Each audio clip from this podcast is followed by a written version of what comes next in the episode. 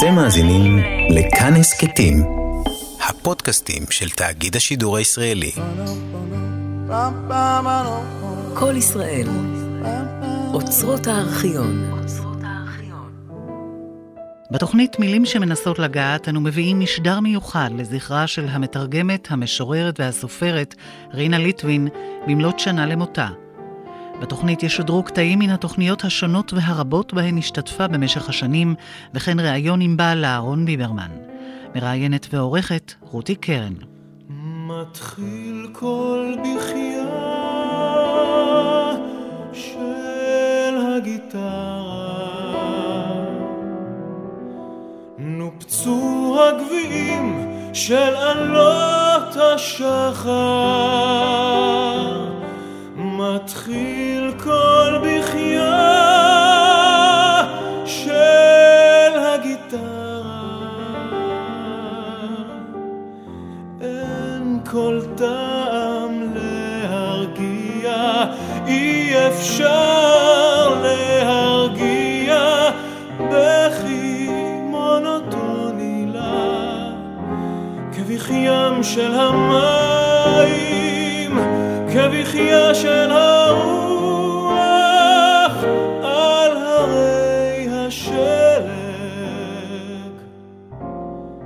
איך להתחיל תוכנית שהייתה צריכה להישמע לגמרי אחרת?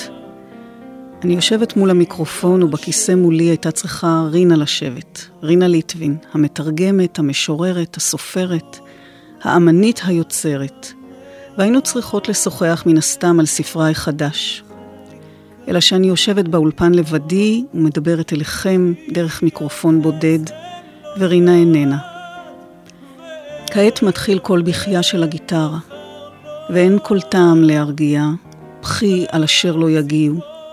גיטרה, לב פצוע. כך בשירו של פדריקו גרסיה לורקה בתרגומה של רינה.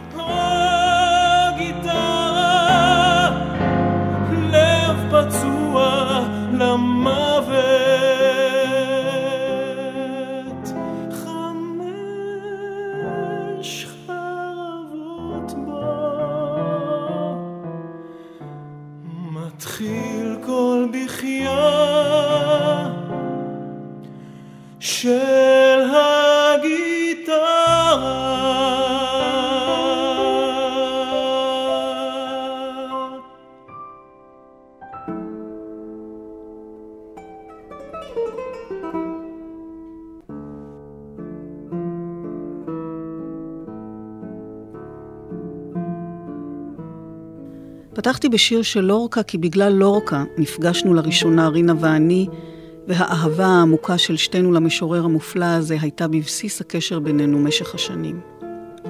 בשנת 2001 ראה אור הספר חלום וברונזה, ובו מכתבים ושירים שלא תורגמו קודם לכן. ומה שנקרא האוטוביוגרפיה הרוחנית של לורקה, שרינה תרגמה וערכה. בזכותו נפלה לידי ההזדמנות להכין תוכנית רדיו מקיפה ומרגשת על המשורר האהוב עליי כל כך מן הילדות, וגם להיפגש עם רינה שמתרגמת אותו ומכירה אותו לפני ולפנים. את רינה לא הכרתי קודם לכן, והזהירו אותי. אמרו, היא קשה, היא ביקורתית, היא תאכל אותך בלי מלח, תצטרכי להיות ראויה, וכולי וכולי. האמת, פחדתי. אבל כשהתקשרתי לרינה והתחלנו לדבר על לורקה, זה קרה בן רגע. ושתינו כמו עלמות מאוהבות היינו שקועות לחלוטין ביצירה של לורקה. ושתינו ידענו שאנחנו דוברות את אותה השפה. השפה הזו שאין לה מדינה, שאתה מגשש בחשיכה עד שאתה שומע לפתע עוד מישהו שמדבר בשפה הזו. ולא, לא מדובר בספרדית, לא ברוסית, גם לא באנגלית, אפילו לא בסינית. כל השפות שרינה ידעה ותרגמה, אלא השפה הזו המסוימת שכדבריה מוכרת למי שהשירה נוגעת לו. רינה היא אמן בעשייתה העצומה והמגוונת, משום שהיא ידעה לדבר בשפה הזו של הנפש, בעומקי הנפש האמנותית. בגלל לאורקה נקשרו נפשותינו זו בזו, ואעז לומר באהבה גדולה, שמתוכה צמחה מערכת יחסים של הערכה והבנה ויצירה משותפת של שנים. מאז, בכל ספר, והי, מי יכול לעמוד בקצב הזה? הרי לא הפסיקה לרגע ליצור, לתרגם ולכתוב ולחקור ועוד ועוד, מספרד ועד רוסיה, מאנגליה ובחזרה, תמיד סחפה לחלוטין אותי ואת המאזינים, בין אם לפושקין, או לורקה, ולואיס קרול, וצווטייבה, ולאחרונה גם אל סיפור חייה שלה המרתק.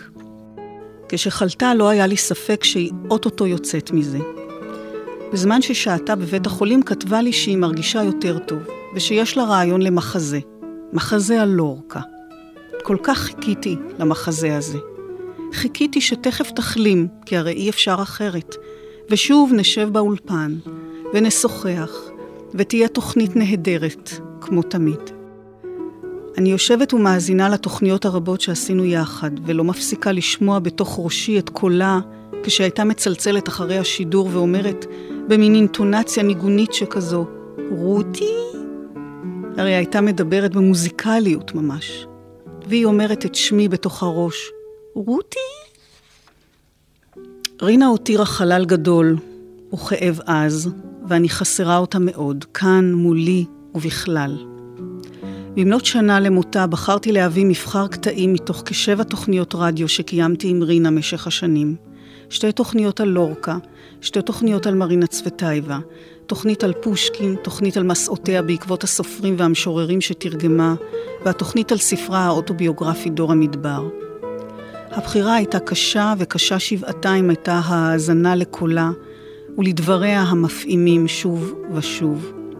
מוצפת געגועים שזרתי חרוזים מתוך דבריה, שמאירים בעיקר אותה, מבעד לאנשים שביצירותיהם עסקה. גם כשהיא מדברת על לורקה או על פושקין, היא מביאה את עצמה. מה זו השירה עבורה, מה זו האומנות, מהן תפקידם של המילים בחייה, ומה נותר מיוצר לאחר שהוא נעלם פיזית מחיינו? מה נשאר? גם בשאלה הזו עסקה. נשמע אפוא קטעים מתוך התוכניות עם רינה וגם שיחה קצרה שקיימתי עם בעלה אהרון ביברמן, השופכת אור גם על הצד שמאחורי הקלעים של עבודת האמן היוצר. ונפתח בקטע מן התוכנית שקיימתי עם רינה בשנת 2005 על ספרה "הייתי כאן, מסעותיה בעקבות סופרים".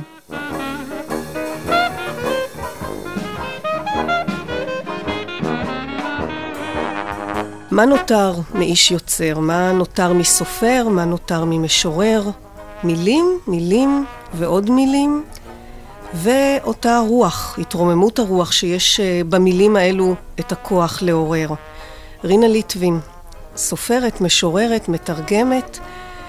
מילים הן החומרים בהן את אה, עוסקת, לשה, הופכת, מתמירה את המילים במילים אחרות, בשפה אחרת, אבל גם בעבודת התרגום את הרי אינך רק מי שמחליפה מילים במילים ועוברת לספר הבא. ראשית, את עוסקת בתרגום של יוצרים שכותבים בשפות שונות, כך שהקשר בין החומרים והיוצרים המתורגמים הוא את. מה בעצם חיפשת, או מה קיווית למצוא במסעות האלה בעקבות הסופרים? לשם מה נסעת בכלל לכל המקומות האלו?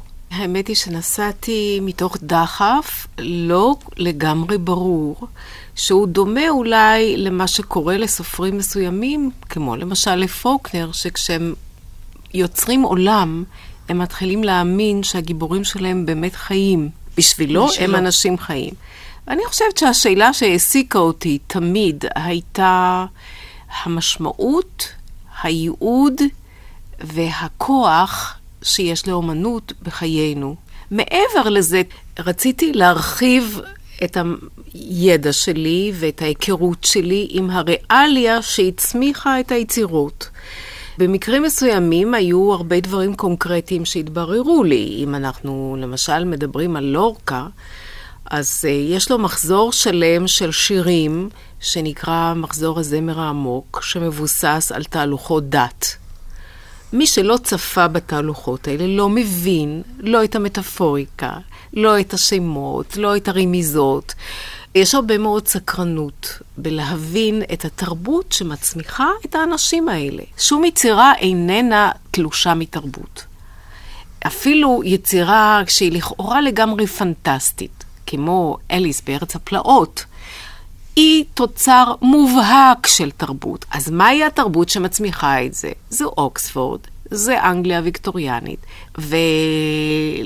והרבה מאוד דברים התבררו לי בטקסטים עצמם. אני באמת רוצה לשאול אותך אם המגע הישיר עם הממשות, עם החפצים, עם הדומם הקיים, מאפשר לגעת, או אולי נותן אשליה של לגעת גם בהשראה. אין ספק, אם זה מדובר במקרה של פושקין, אז זה הנופים שבהם נכתבו הרבה מאוד שירים. הקרבה אליהם היא משהו אה, שהוא רב השראה כשלעצמו, או במקרה שוב של לורקה. לורקה נראה לנו מהרבה בחינות אה, התגלמות החושניות, התגלמות הארציות. הוא מאוד קשור בכל חושיו לנופים, לאדמה, ליצרים. והנה, כשאת מבקרת אצלו בבית, את רואה שהקישוטים היחידים שיש שם זה תמונות של קדושים. אז את מבינה שיש כאן תרבות אדירה, דתית, מאחורי היצירה שלו. זה נותן לך גם ממד איך הוא מתרחק משם, ומה זה אומר לו, ואיזה תהפוכות נפשיות הוא צריך לעבור כדי להגיע לדברים המהפכנים שהוא עושה. יש דברים קונקרטיים שהם מאחורי המילים. אני מתרגמת ריאליה, אני מתרגמת מציאות, ואם אני לא מרגישה באופן מוחשי את הדברים, אני א', עלולה לטעות. שנית, אין משהו חושי שעובר דרך המילים. וזה מאוד חשוב. זה מקרב לרוח התרבות, לרוח הדברים. מי שליווה את רינה למעלה מחמישים שנה כבעלה, אבי שני ילדיה, מילט ואורן, ומי שליווה באופן פעיל ביותר את יצירתה כל השנים, נמצא איתנו כאן היום. שלום לך, רון, רון ביברמן. שלום וברכה. אני אתחיל אולי בזיכרון שלי מערב אה, ההשקה לספרה האוטוביוגרפית דור המדבר, אני דווקא זוכרת אותך. עומד על הבמה ומספר מה צריך אמן, או במקרה שלה אמנית, כדי לאפשר לו ליצור. כן, שאלו את רינה אם אפשר להתפרנס מתרגום, לזה את מתכוונת. נכון. כן, אז זה אני פשוט ציטטתי אותה. היא אמרה, בוודאי שאפשר להתפרנס מתרגום. קודם כל צריך להתחתן עם מהנדס בתעשייה האווירית. אז אני הייתי אותו מהנדס מהתעשייה האווירית. שזה אומר? שזה אומר שזה אדם אה, שהוא במהותו הבסיסית איננו איש רוח, אלא איש שעומד עם הרגליים על הקרקע. ואני עמדתי על הקרקע. וכדי שהיא תוכל לעוף, אה, בוודאי. היא הייתה צריכה את הרגליים שלך. עכשיו, היתרון היה שאני הייתי מסוגל גם לעוף יחד איתם, מפני שהיו לי גם נטיות אה, של אהבת ספרות, אהבת שירה, אהבת אומנות, ולכן אנחנו יכולנו לחלוק הרבה חוויות ביחד. היו לי בעצם כמה מינויים חתומים. דבר אחד אה, זה היה, שהוא הפחות מעניין, זה הצד הטכני.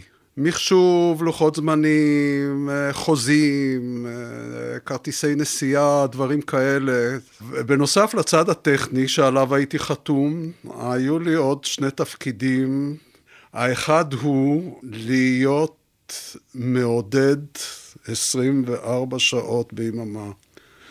מפני שרינה הייתה זקוקה למנה מוגברת של עידוד. אני למדתי את זה בדרך קצת אה, מבדחת, נאמר. בפעם הראשונה שיצאנו לרקוד, היינו הזוג צעיר ונלהב. שאלה אותי, אז איך אני רוקדת? טוב, גייסתי את כל כושר ההחמאה הצברי שלי ואמרתי לה, את רוקדת די טוב. ואז היא אמרה לי משפט על מותי, יכולת להיות קצת פחות ישר ויותר נדיב. ואת הנדיבות הזאת אני הייתי צריך כל הזמן להפעיל, לעודד ולעודד ולעודד. אבל, וכאן אני מגיע לתפקיד הבא, ברגע שהיה לה טיוטה מגובשת של משהו, וזה לא משנה אם זה היה מכתב למערכת הארץ של חצי עמוד, או ספר של 400 עמוד, הייתה באה פאזה שהיא קראה לזה העבודה. פירושו של דבר שהיינו צריכים לקרוא את החומר ביחד, והיא עמדה על זה שזה תמיד תהיה קריאה ביחד. לפעמים אני הייתי עייף, לא התאים. אמרתי לה, תשאירי את זה, אני כבר אקרא את זה. לא. היא עמדה על זה שזאת תהיה קריאה ביחד. ואז אני הייתי צריך להיות ההפך ממעודד. הייתי צריך להקשיב, להעיר, לבקר פה ושם, וזה לא היה קל.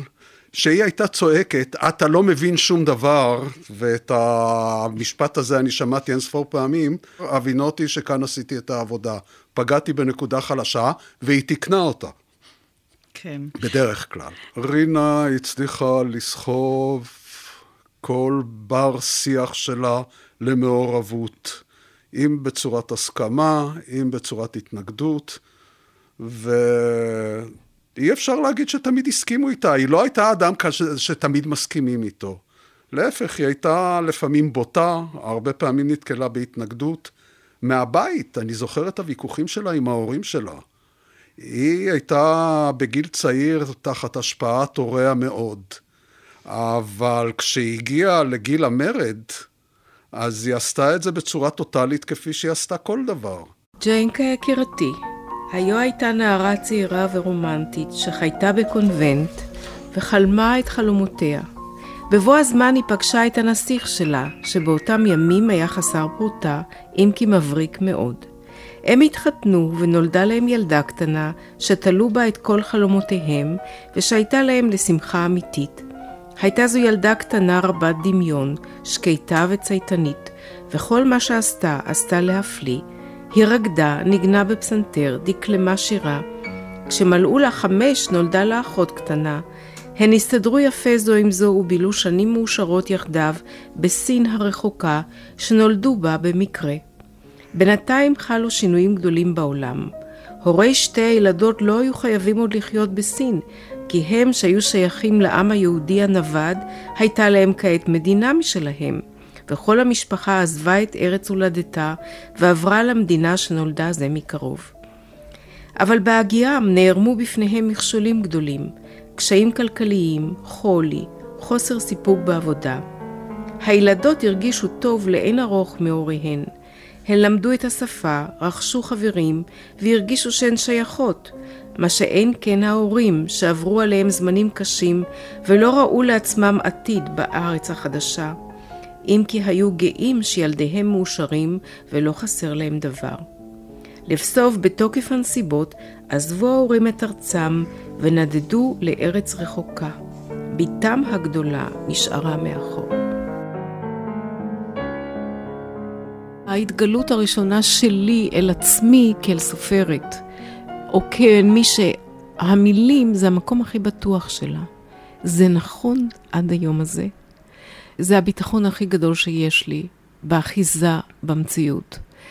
אני אומנם מאוד מאוד שייכת, אין ספק שאני שייכת לכאן, לפעמים נדמה לי שלא, אבל אני חושבת שכן, וגם הלואים שלו הם מתוך הכן. אבל בכל זאת, מבחינה רגשית, אישית, זה המאחז הכי בטוח. שם אני הכי אני, לפחות במובן הנפשי. אני חווה באמת את העולם דרך המילים. אז מה עם נופי מולדתי? לא כאן ולא שם. או אולי יש לי שני נופי מולדת, האחד בזיכרון והאחר בגעגוע? ואם כך, היכן אני נמצאת? בשום מקום שאפשר לכנותו מקום. כי גם הזיכרון וגם הגעגוע אינם מקום של ממש. אז מה הם? מחשבות? רגשות? תחושות, אי אפשר לגעת בהם, ואי אפשר לראות אותם. אבל הרי אני יכולה לתאר אותם במילים.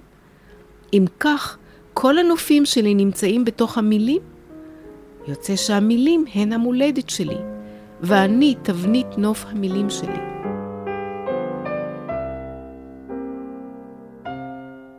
את ממשיכה פה לדבר על, על, על השפה. מהי השפה? מהי השפה, ואת כן. uh, דוברת הרבה שפות, ואת, זאת אומרת, זה גם רוסית, זה גם אנגלית, זה גם עברית. זה... האפיון באמצעות מילים הוא אפיון של אופן הדיבור. האדם מתבטא בצורה מסוימת. הבחירה שלו, של ביטויים, היא האישיות שלו.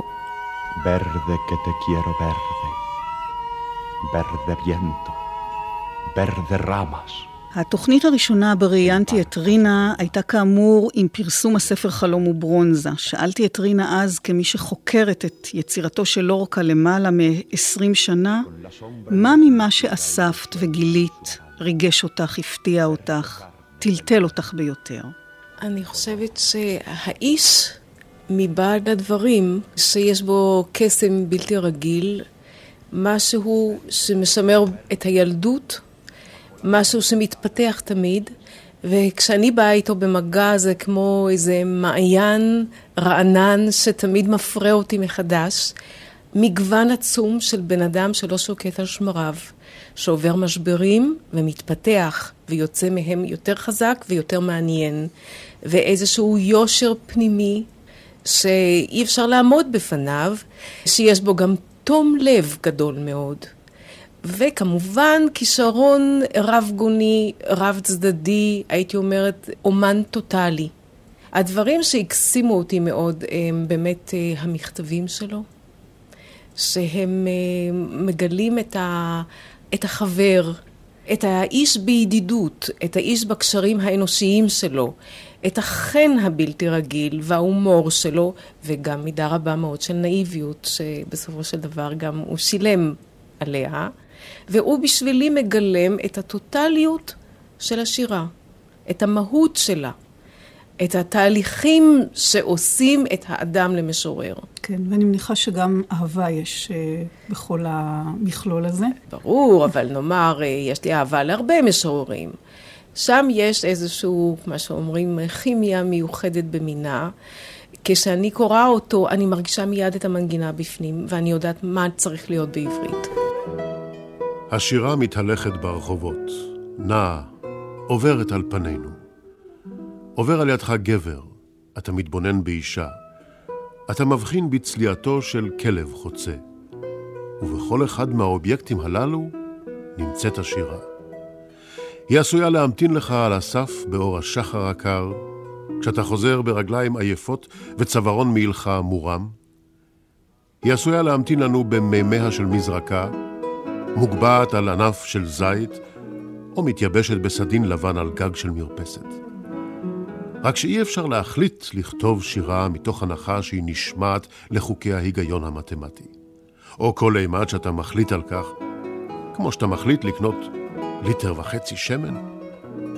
אחד הדברים הנפלאים, אה, המקסימים בלורקה, שהוא איש בעל אלף פרצופים, והמגמה של היצירה שלו היא להיות הוא עצמו. אז מי זה הוא עצמו? והרצון שלו לחשוף עד הסוף, להגיע, לראות מהו באמת השורש, להגיע לאמת הערומה על עצמו. נוקשת על תוף ירח, פרסיוסה קרבה ובאה, וקם לקראתה הרוח, הרוח שאין לו מנוע, כריסטובל קדוש עירום הוא, כולו לשונות של תכלת. אני יכול לספר על ההיכרות שלה עם לורקה, שבה אני, יצא לי להיות השדכן בפעם הראשונה שהיינו בספרד. הצצתי בעיתון המקומי, ואז אני שואל את רינה, תגידי לי, את רוצה לראות את לורקה הערב במדריד? שואלת, מה נותנים?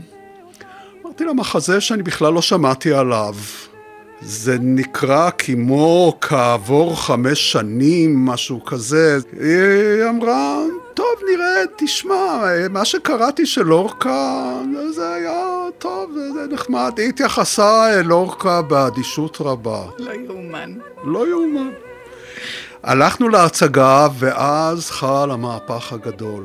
מה שראינו על הבמה זה היה קסם. ואני זוכר שאנחנו מפעם לפעם הסתכלנו אחד אל השני ללא מילה, ואז החלטנו שלמחרת אנחנו נקנה את המחזה, וישבנו בקמפו דל מורו, שזה אחד משני הגנים הגדולים של מדריד.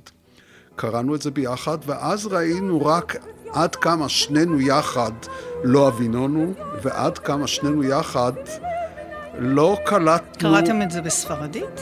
כן. זה היה כבר אחרי שהיינו בקולומביה שנתיים וחצי. וספרדית, לפחות ספרדית בסיסית הייתה לנו. לרינה יותר, לי פחות.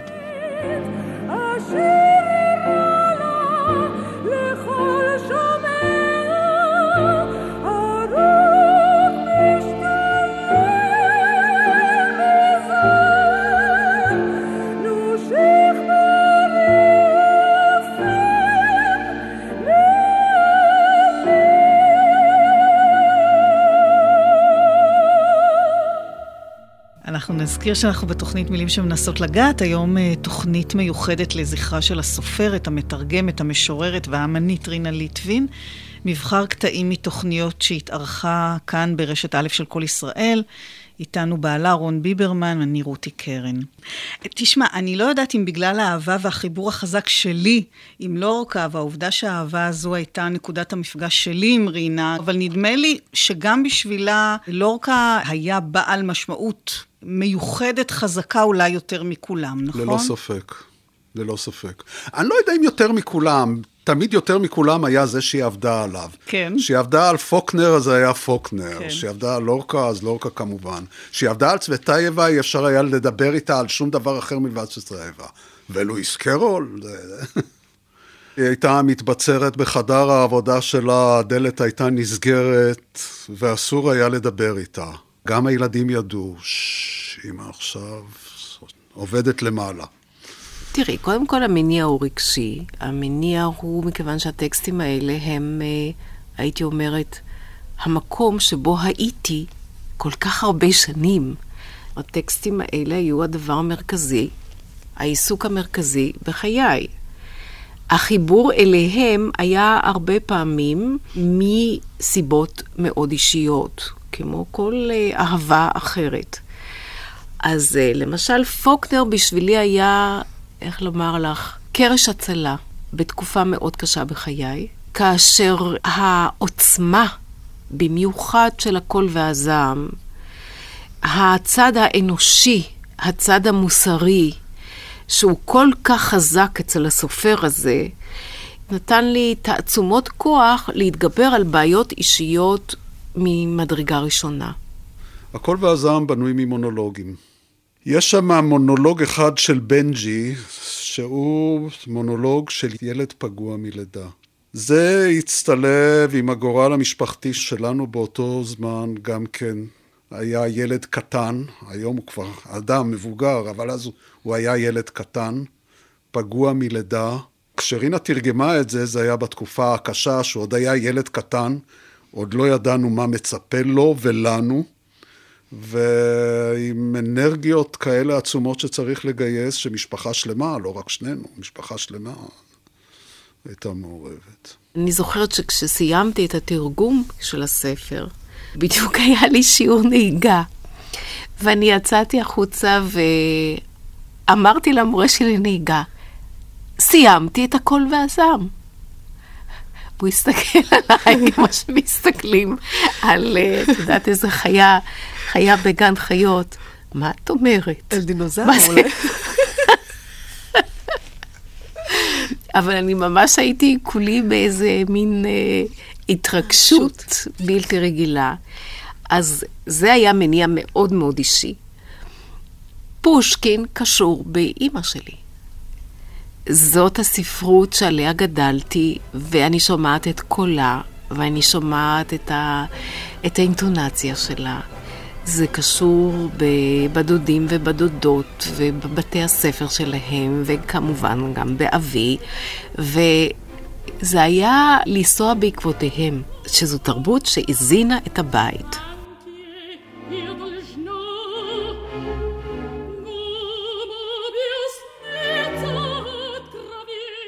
קורה לי כמתרגמת הרבה פעמים מה שקורה לסופרים מסוימים, כאשר הם בודים את עולמם, כגון למשל פוקנר, שגם יצאתי בעקבותיו, שהוא מתחיל להאמין במציאות של גיבוריו, והוא ממשיך את תולדות חייהם מעבר לרומן, זה מאוד משעשע לקרוא.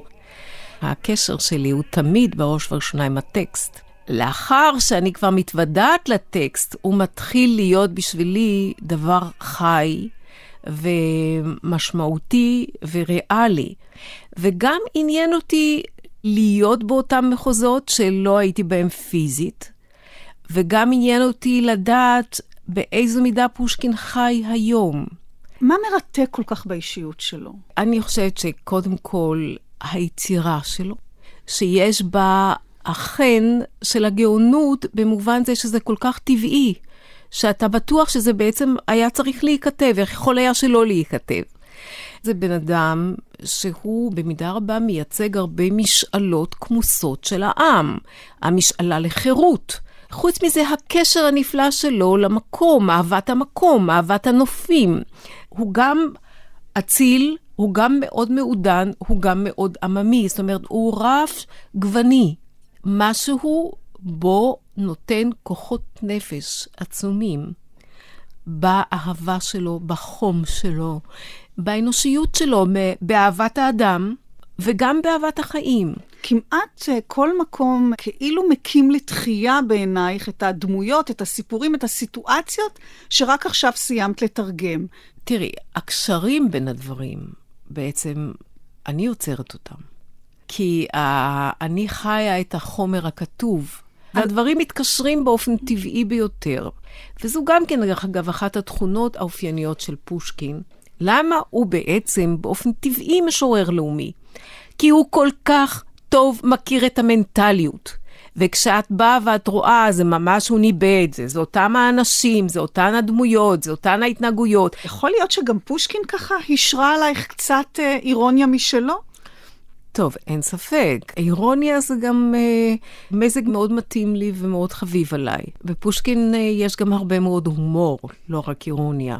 זה אחד התענוגות הגדולים בקריאה שלו, שאת צוחקת. אני רוצה לשאול אותך, רינה, נסעת, חווית, תרגמת, חזרת, חזרת אחרת? כן. זאת הייתה בשבילי התחדשות עצומה גם של השפה, שהיא שפת ילדות, ונכנסתי למעמקיה, והייתי אומרת שזה הבונוס הגדול שלי, התחושה שחזרתי לשפה של הבית.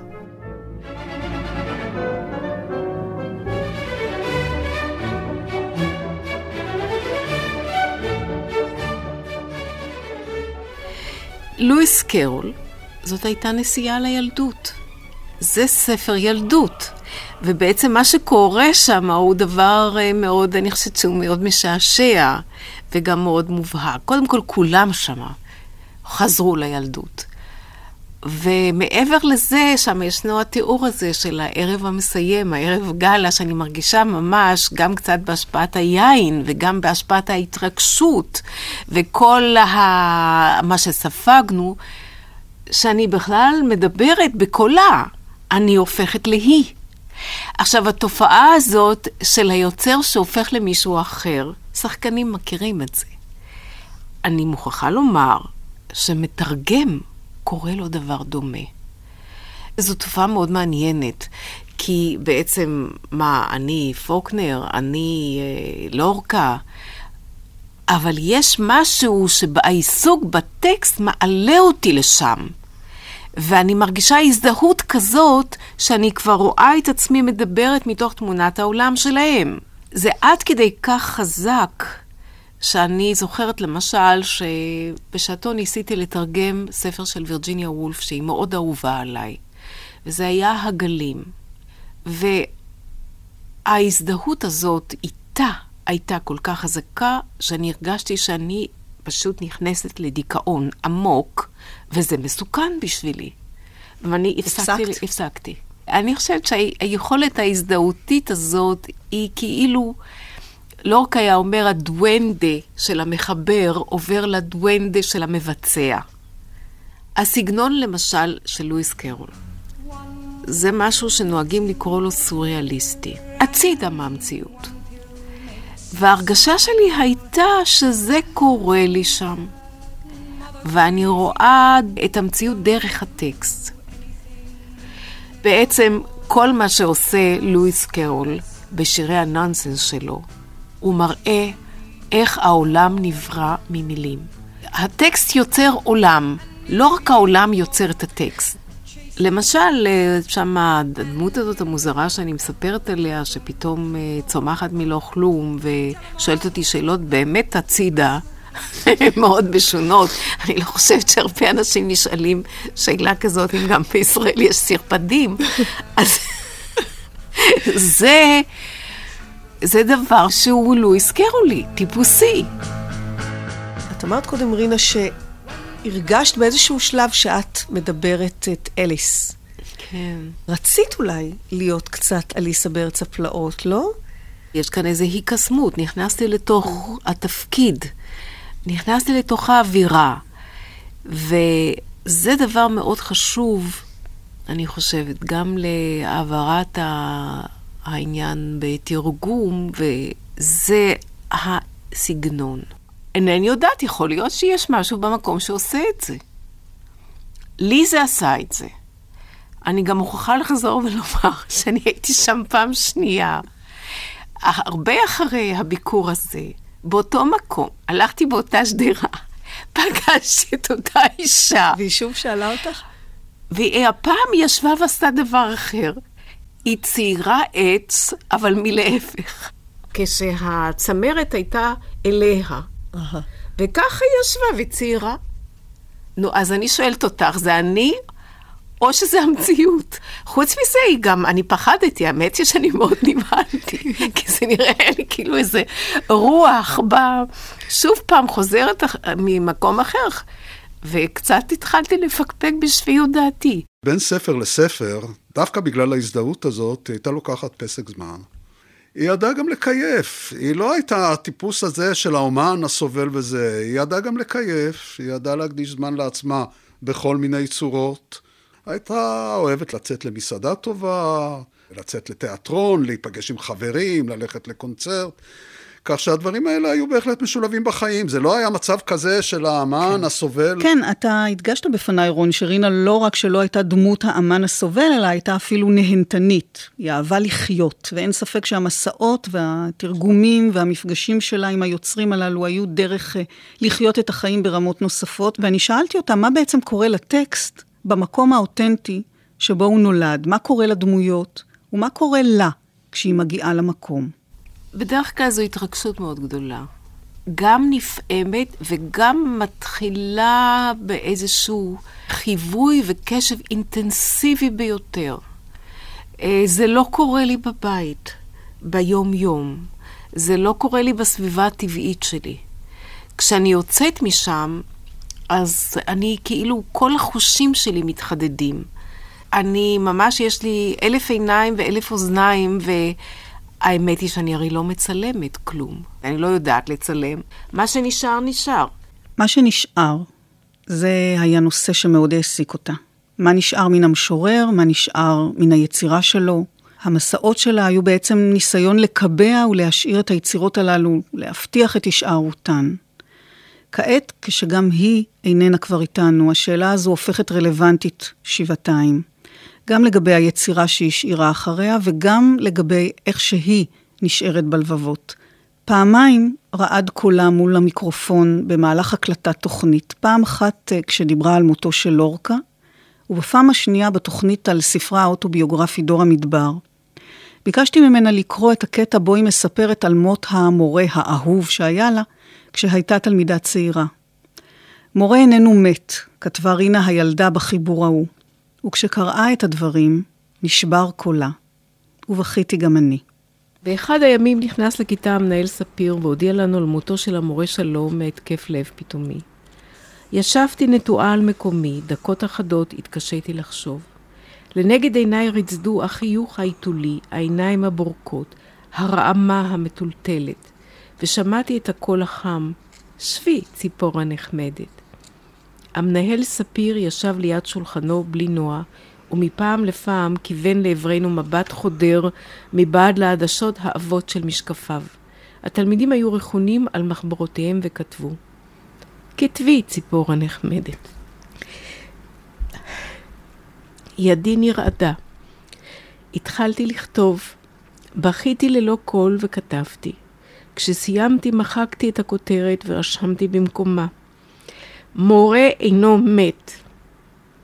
מסרתי את החיבור ויצאתי מהר מן הכיתה. את מתרגשת מאוד. כן. זה באמת קטע מאוד מרגש. כן, כי זאת אה, גם תמצית האמונה שלי ב... אם את רוצה לקרוא לזה הישארות הנפש. משהו שהוא בכל זאת נשאר בנו בחיים האלה שהם כל כך מוגבלים וסופיים, וזה גם הצורך שלי, אני חושבת, לתעד. לומר שזה לא מת. כי אם אנחנו לא נתעד ולא נחבר את העבר אלינו, אז המוות הוא סופי. וכנראה שזה היה לי בלתי נסבל לקבל את הרעיון הזה, בגלל שאהבתי את האיש הזה. בגלל שהוא קיבל אותי בצורה שהוא קיבל אותי, והייתי זקוקה לזה. יש רק קומץ מלאכים אשר ישירו, יש רק קומץ של כלבים נובחים בזעם, אלף כינורות כף יד שלי תופסת, אבל הבכי הוא כלב עצום, הבכי הוא מלאך עצום, הבכי הוא כינור עצום, דמעות צמות, מחסום לפי הרוח, ולא שומעים דבר מלבד הבכי. שירו של לורקה מחזיר אותנו לפתח דברנו ולראשית הקשר שלי עם רינה, לתוכנית הראשונה, לדברים שנאמרו באשר ללורקה, לחיים שנגדעו בטרם עת, לגורל. ולמה שנשאר. את לפני כמעט ארבע שנים פרסמת את הביוגרפיה, אפשר לומר, הרוחנית, הנפשית של לורקה, והנה כאן את מבקרת בעיר, ברחוב, בבית, את מטפסת אל הגבעה לחפש איפה לורקה נורא ונרצח במהלך מלחמת האזרחים בספרד, ואת יושבת על הבלקון בביתו שבגרנדה, ועל הבלקון הזה נכתבו, את אומרת, שירים רבים. נכתבו מכתבים נואשים של לורקה בתקופת המשבר שלו. במקרה של הבלקון של לורקה, יש תחושה אה, חזקה מאוד של יופי. המקום הוא מקסים. כל הבית הקיץ הזה מוקף נרקיסים. אפשר לקבל באמת כאבי ראש לירים. אפשר לקבל כאבי ראש לירים. ושוב פעם, יש משהו שמעורר מאוד התרגשות כשאת באה בעקבות אה, דמות מאוד אהובה. אז את רואה שם את המיטה שלו עם הבתולה של האיסורים מעל זה. ואת רואה בצד את השולחן הקטן עם הפלקט הגדול של התיאטרון הברקה שהוא ניהל. רוחו שורה שם, ולכן זה מאוד מאוד מרגש. מאוד העסיקה אותי השאלה של באמת הגורל, ואיך הגורל מכתיב לו גם את ההתפתחות שלו, וגם את הסוף שלו. גם מאוד עניינה אותי השאלה של איך הוא נקלט עכשיו. זאת אומרת שאיך האנשים שגרים באותה סביבה, מה הם יודעים עליו? מה הוא אומר להם? ואת רואה שהם כמעט לא זוכרים את שמו פה ושם. בכלל לא יודעים מי זה. אה, המשורר הזה. אה, זה שרצחו אותו. נדמה לי שזה שם יש משהו, תלכי תראי, יש שם איזה אבן, משהו כזה. הם חיים את חייהם, והיה גאון ואיננו עוד, ומה זה נוגע ל... ליום-יום שלהם? בסופו של דבר זה נוגע לאנשים שהשירה נוגעת להם. ואי אפשר להימלט מזה, זה לא, זה לא המון גדול. זה לא הרבה אנשים. אם אמות, השאירו את הבלקון פתוח. הילד אוכל תפוזים שם, כאן מן הבלקון אראהו. כל הקוצר בחיטה מגיע, כאן מן הבלקון אקשיב לו. אם אמות, השאירו את הבלקון פתוח.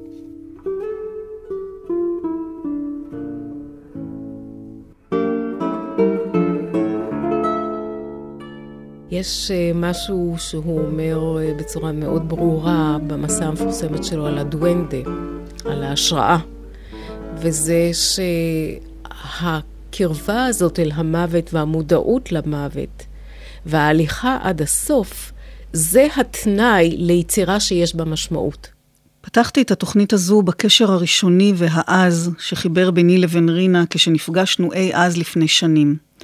בתוכנית ההיא, הראשונה שהקלטתי עימה על לחלום וברונזה של לורקה, שאלתי אותה בסוף התוכנית, מה היא שהכירה אותו כל כך מקרוב, הגם שמעולם לא פגשה בו ממש? מה היא הייתה אומרת ללורקה, לו פגשה אותו? ומה הוא היה עונה לה? ורינה ענתה משהו, ומאוחר יותר לא הייתה שבעת רצון ממה שאמרה. כמה ימים לאחר מכן היא ביקשה לבוא שוב במיוחד אל האולפן ולהקליט את התשובה לשאלה שלי מחדש. מאז הקלטתי אותה בעוד תוכניות רבות, כולן מרתקות, כולן סביב יצירות ענקיות של סופרים ומשוררים גדולים מן החיים. ובכל זאת, אולי כי זו הייתה פגישתנו הראשונה, אולי כי בלורקה מדובר היה, ואולי פשוט בגלל הרעד, בגלל שנשבר קולה כשאמרה על לורקה מה שאמרה, על אורו הזרוע. אני מבקשת להשמיע את הרגע הזה ששובר את ליבי שוב ושוב, ובשנה האחרונה במיוחד, ומפנה את המבט אל רינה.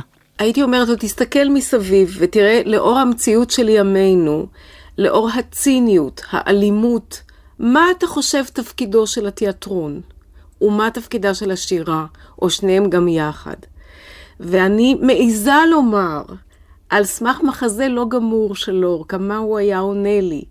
כי במחזה הזה, מחזה ללא שם, שם קורית מהפכה, אבל יוצאת שם דמות קטנה, שהיא חוטב עצים, שמשחק בתיאטרון ההולך להיהרס הזה את הלבנה של שייקספיר. והוא מאוד מסכן, והוא לא מרוויח כלום, וכל מה שהוא רוצה זה שייתנו לו לשיר את השיר היפה שלו. והשיר הזה מסתיים, מה שיישאר זה החלום בעיניים. וזה לדעתי מה שהוא היה אומר לי.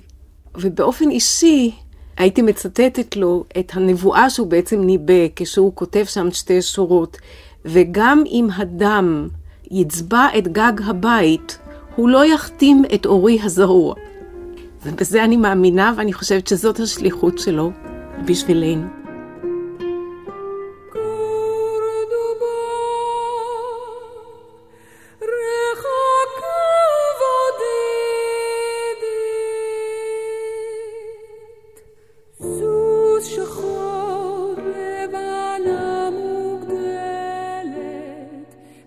גורל זה דבר שאין לנו שליטה עליו.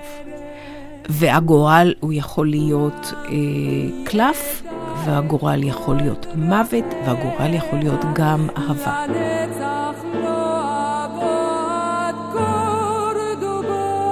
הצורך שלי באמת להשאיר אה, זכר לעבר הוא כנראה עמוק מאוד. אני חושבת שזה גם בסופו של דבר מפנה אותי לקלאסיקה. לגאונים של העבר, שהם חלק מהתודעה שלנו, שזה לא ילך לאיבוד ולחבר את זה להווה באמצעות הלשון.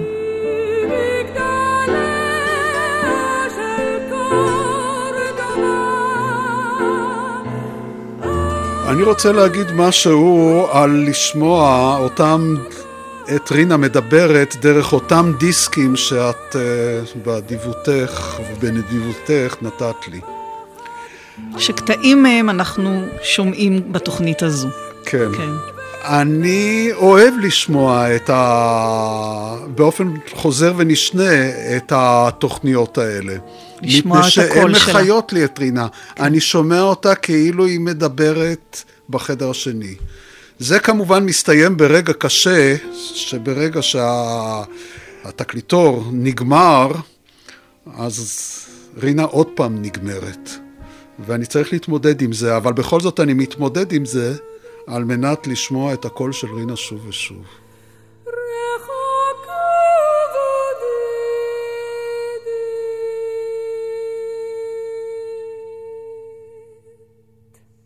בסוף ספרה דור המדבר, רינה מצטטת את השיר שאימה קראה על ערש מותה, העבודה האחרונה שמו. ובשיר הזה, שמקורו אינו ידוע, אני מבקשת לסיים את התוכנית הזו שבזכותה שהיתי עוד שעות ארוכות במחיצתה של רינה. האזנתי לקולה, שמעתי שוב את התרגשותה, את צחוקה, את חוכמתה, ונותרתי מתגעגעת. העבודה האחרונה. אני חושבת שזו גם התמצית של מה שנעשה בספר הזה. אני מקווה שזו לא העבודה האחרונה, אבל התחושה היא הרבה פעמים, אני חושבת שאצל הרבה סופרים, שהם גומרים יצירה שזה, שזה היצירה האחרונה. העבודה האחרונה. כשיתמו השנים, ויגיע הלילה הארוך מכולם, כשיבוא השמש, ונדמה כי תוהו וחושך על פני תהום, כשישוב אורנו וידמה לאפר, תגיע שעתה של העבודה האחרונה.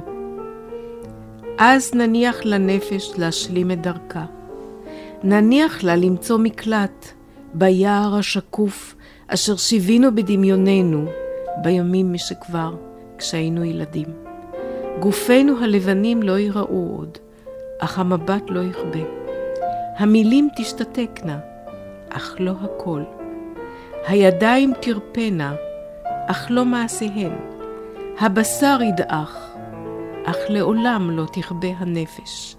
ונאמר אז, מה יפה יהיה למות כמות הפרחים בחורף, לאחר שניצלו את האביב למלא בזרעיהם את האדמה. רינה ליטווין, תודה רבה לך. תודה רבה.